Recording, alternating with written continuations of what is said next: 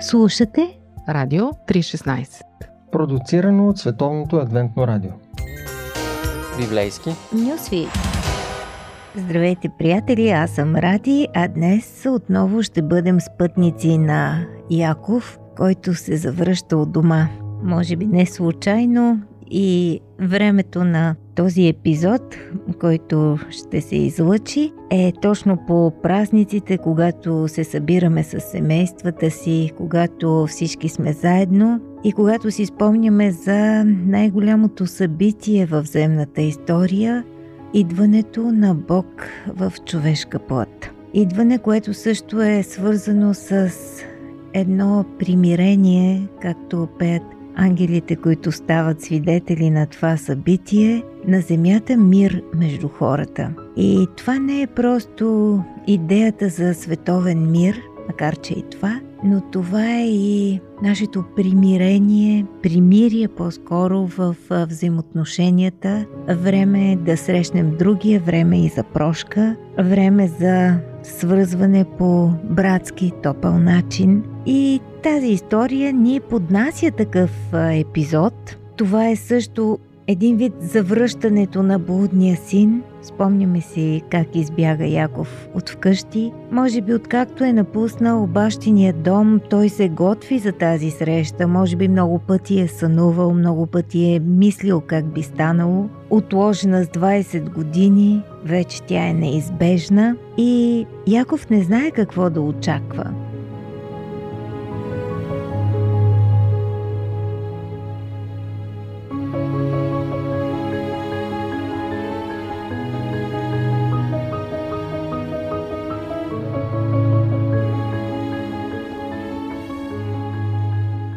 Всъщност, ако се замислите, приятели, бандитските саги се крепят на две неща – дълга памет и нови възможности. Исав не е забравил как е поступил Яков с него и сега има нов шанс за отмъщение. Освен това, той е забогатял, има явно своя армия, разпрострял се е на твърде голяма територия, за да бъде заобиколен. Дали гневът му се е разредил или се е нагнетил, Яков няма как да знае, затова праща делегация. Предайте на моя господар, така говори твоят роб Яков. Това не са просто комплименти, нито етикета на унези хора. Това е по-скоро една доста премерено вежлива реч на човек, който се опитва да а, опипа почвата, как е настроен Исав за евентуална среща. Посланниците носят опасно инфо. Исав идва към теб и с него са 400 души. Това си е живата угроза.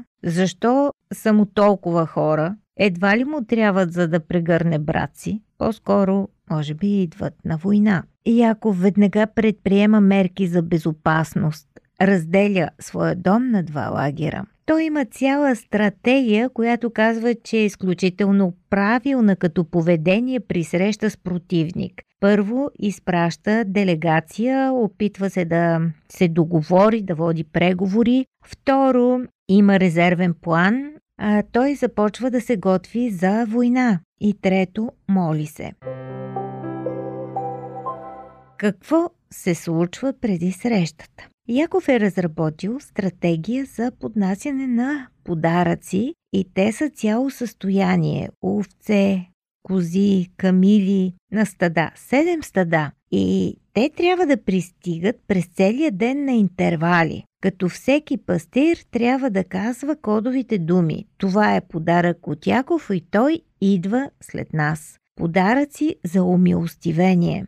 Подаръци за придобиване на благоволение. В същото време Яков предприема и действия за заблуда на чуждото разузнаване, или поне така смятат някои коментатори, защото той мести хората си посред нощ отвъд реката. И когато остава сам, се случва пък нещо крайно неочаквано. Някаква мистична фигура го напада. Прилича на мъж и на ангел, може дори да е Бог. Всъщност е много странно, защото това не е грабеж. Ако беше, плячката е в другия лагер, а Яков е ударен, когато е сам. Кой извършва това бандитско нападение на оплашения човек. Яков и тази фигура започват да се борят. Глагол е валят се в прахта до зазоряване. Всъщност, този непознат заговаря Яков на езика, който той най-добре разбира. Онзи вътреотробен език, още от бременността на майка му, когато двамата близнака се борят в нея до там, че тя отива да търси обяснение от Бога, какво се случва с нея. И тази личност говори на Яков именно на този език. Те след това се и разпитват, като противника му явно знае повече. По някаква причина Яков не иска да го пусне, докато не го благослови. Сякаш знае, че това е Бог. Той му дава ново име. Нарича го Израел, богоборец. И може би по този начин представя себе си. Ти си човекът, който се бори с Бога. Накрая го докосва и така измества става на бедрото, т.е. причинява му някаква травма. Много силен момент, наистина не го разбирам до край, наистина може би ми се иска да поговоря с някой богослов за този епизод. Мистичен, силен, емоционален момент.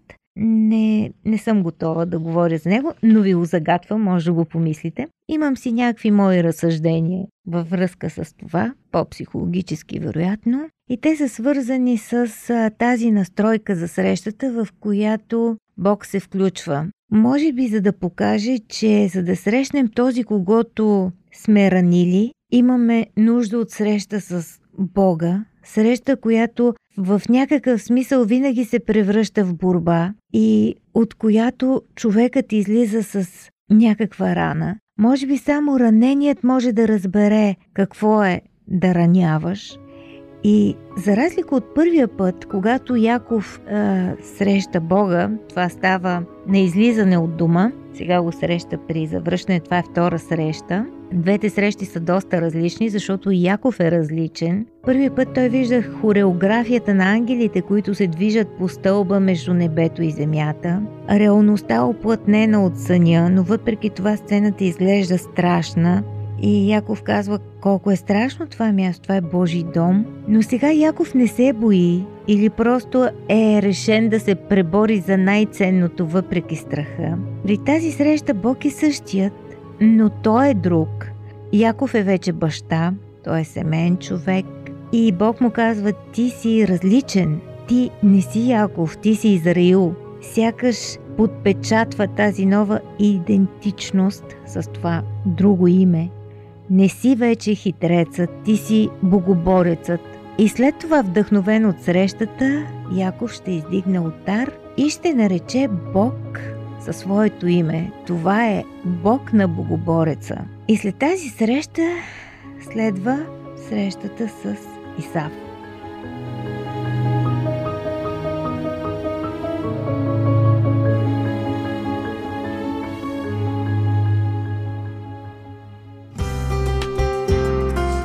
Пантофи. Предаване за семейството на Радио 316. Много е интересно, защото Исаф е описван винаги в негативна светлина. Той е недуховният човек, той е плътският човек. Все едно Яков е духовният, той е по-материалния, плътския. Но какъвто и да е и каквото и да сме му написали на сметката, Исав се държи като брат. Може би толкова наранен от това, което му причини Яков, много пъти си е мислил как ще го убие, само да го види. Но ето какво се случва, когато срещата става реалност. Като подихна Яков очи, видя, че идеше Исав и с него 400 мъже. Виждаме този епизод през очите на Яков. И той раздели децата си на Лия и Рахил и на двете слугини. И слугините и децата служи отпред, Лия и децата след тях, а Рахил и Йосиф най-озад. Разделя дома си по, по силата на любовта към тях. И сам той замина пред тях и поклони се до земята седем пъти, докато стигна при брат си. Иса се затича да го посрещне, прегърна го, падна на врата му и го целуна. И те заплакаха. Всъщност, истински може да ни нарани само този, когато обичаме. И Яков пръв ранява с мошенничество за наследство своя брат. Става въпрос за духовното наследство на дядо им Аврам. По това време той винаги е страдал, че няма късмета на брат си да се роди пръв, за да има неговото, унази метафизична идея за първородството, божественото благословение за наследник, който ще играе главна роля в спасението на човечеството. Но всъщност Яков тогава краде благословение, което си е предназначено за буйния му брат. Благословение за процъфтяване и за власт. Нещо, което подхожда на самия Исав. Яков получава своето от Бога и нима му е нужно друго. Сигурно е изстрадал греха си. Това са 20 години, достатъчно време да мисли какво се е случило, какво е направил. И сега той се опитва очевидно да поправи грешката. Затова са тези големи подаръци. Даже Исав не иска да ги приеме. Не ми трябва, аз имам достатъчно. Вземи си своето. Затова му се кланя той, жените и децата му. Седем пъти отдалеч Яков му се кланя. Спомняте си, че благословението беше именно за просперитет, за процъфтяване и за власт. И явно със всеки негов ход, той е така проектиран, че да предаде посланието. Връщам ти благословението. Връщам ти това, което ти откраднах. Исав има достатъчно. Това, което му предлага Яков е цяло състояние, не му е нужно. Това не е просто бастун с ребърна дръжка, някаква тояга такава инкрустирана или а, харански лък. Яков настоява, даже глагола тук е, че го оговаря, нещо извън етикета, не от любезност, защото това не е въпрос на откраднато, възстановено, на поправена щета, с други думи, а е въпрос на репутация. Яков сякаш иска да се отърве от прякора си хитреца, този, който взема с измама. Неговото благословение, което Бог му дава, това за което се е преборил, е чисто, то е неомърсено. Придобих го в борбата с Бога, в борбата да опознае неговите пътища, самият него. Не съм мошеникът, аз съм богоборецът. Това име представя не само Яков, Израил, но представя и Бога. Тоест това наистина е въпрос на репутация. Затова Яков настоява. Той няма нужда да присвоява чуждото, защото, както и се моли в молитвата си, Бог му е дал толкова милости, за които той самият е малък. Бог го е благословил, той му се е явил лично и нищо не може да замени тази интимност, тази среща. Това е част от Божията педагогика, приятели. За да се изцелиш, може би трябва да си ранен и през раната да разбереш кой си. Той е човекът с травмата, раната и накуцването от тук нататък до края на живота му, като някакъв любовен печат му напомня, както върви по земята през времето и историята, че Бог е началото и краят, че всички пътища, които ще докосне с петите си и по които ще върви накуцвайки, ще водят към Него, че Той и целият свят принадлежат на Бога с всяка става и всяка кост.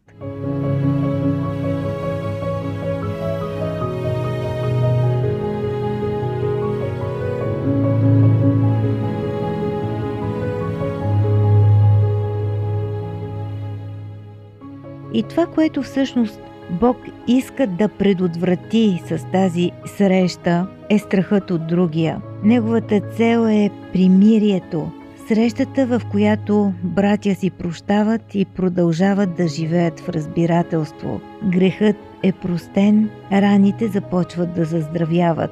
Това е последица от срещата с Бога, да срещнем другия с открито лице, дори брата, когато сме считали за враг – и да видим в него, както Яков казва на Исав, Божието лице.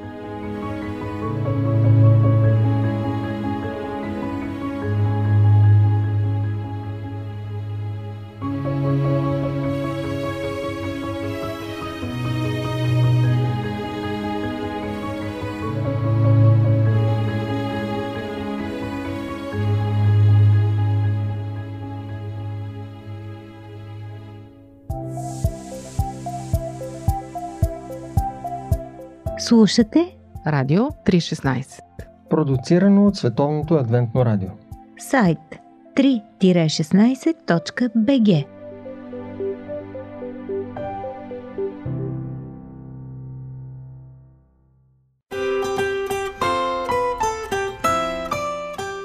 По пантофи.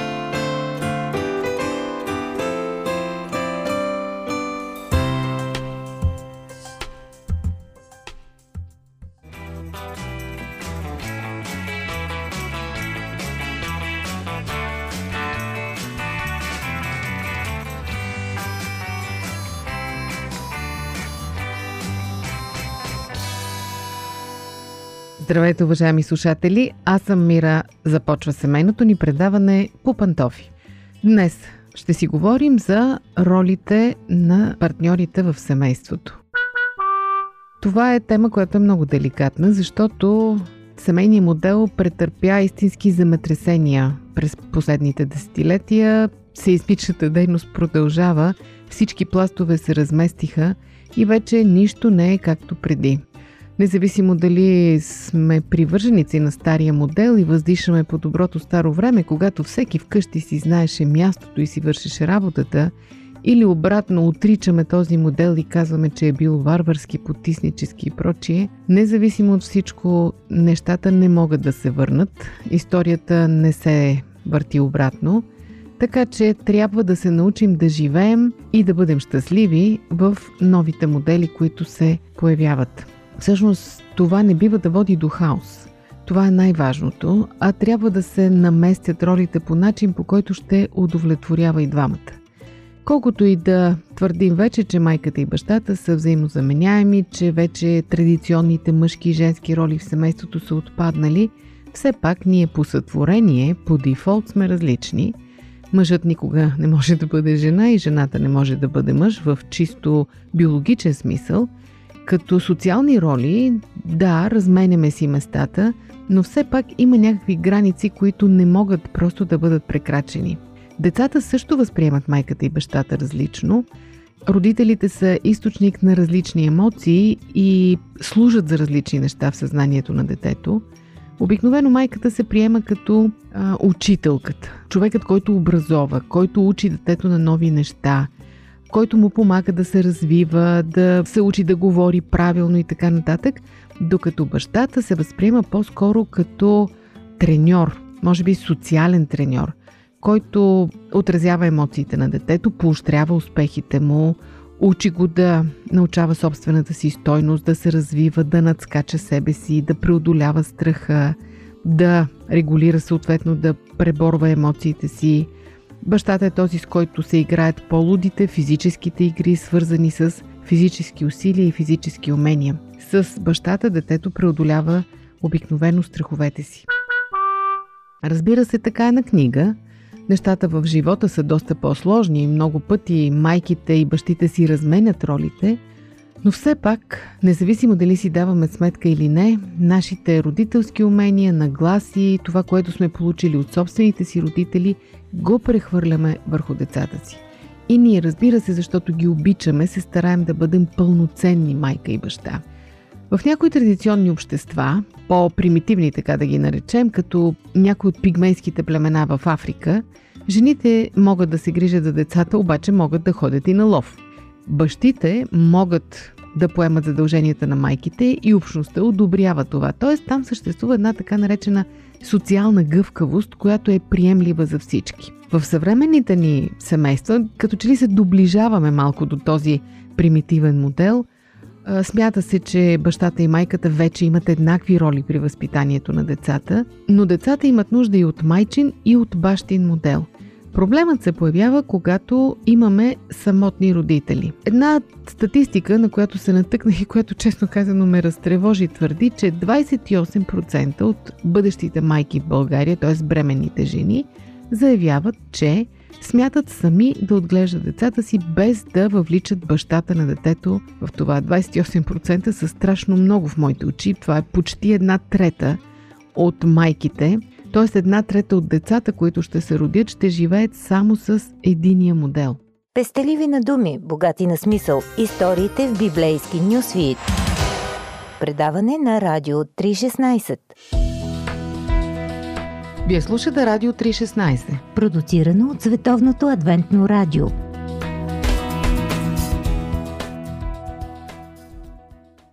Объркването на ролите идва до голяма степен от това, че от бащите все повече и повече се очаква.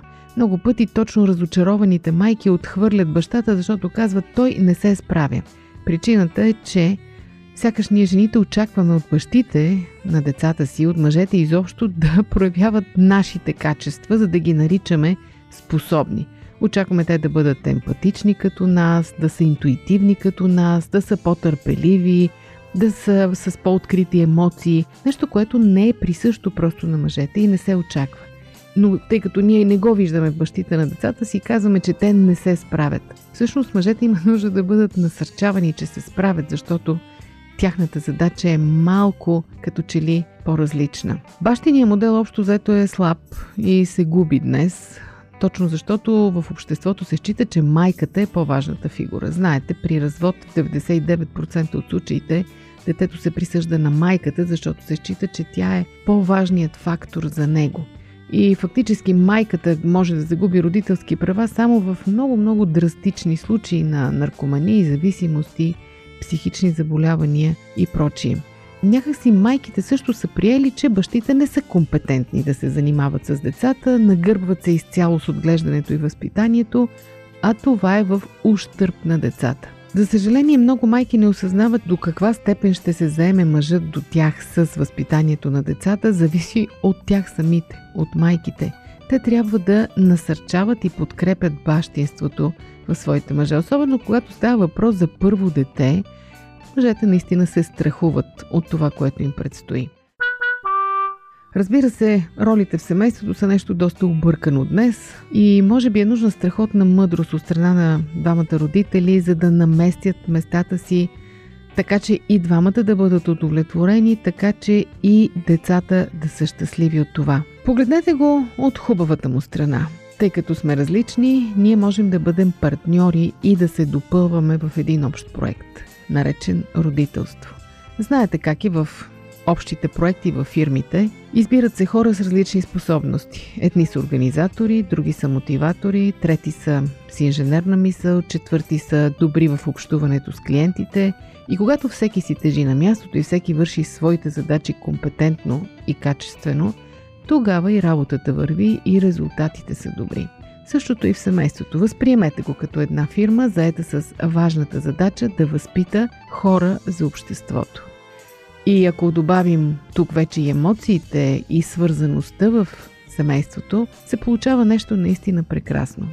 Независимо точно какви роли ще играем, дали ще си ги разменяме, дали ще се допълваме, дали ще изпълняваме едновременно всички роли – това всяко семейство решава само. Важното е всеки да се чувства на мястото си, да се чувства удовлетворен и съответно да расте щастливо и психически здраво поколение. Това не е лесно. Ако имате нужда от помощ, задължително потърсете. Не смятайте, че трябва да се справите с всичко сами, но намерете своя модел. Изпълнявайте своите си роли. Така че наистина семейният живот да ви носи щастие. Пожелавам ви успех. Това е от мен за днес. До чуване до следващия път.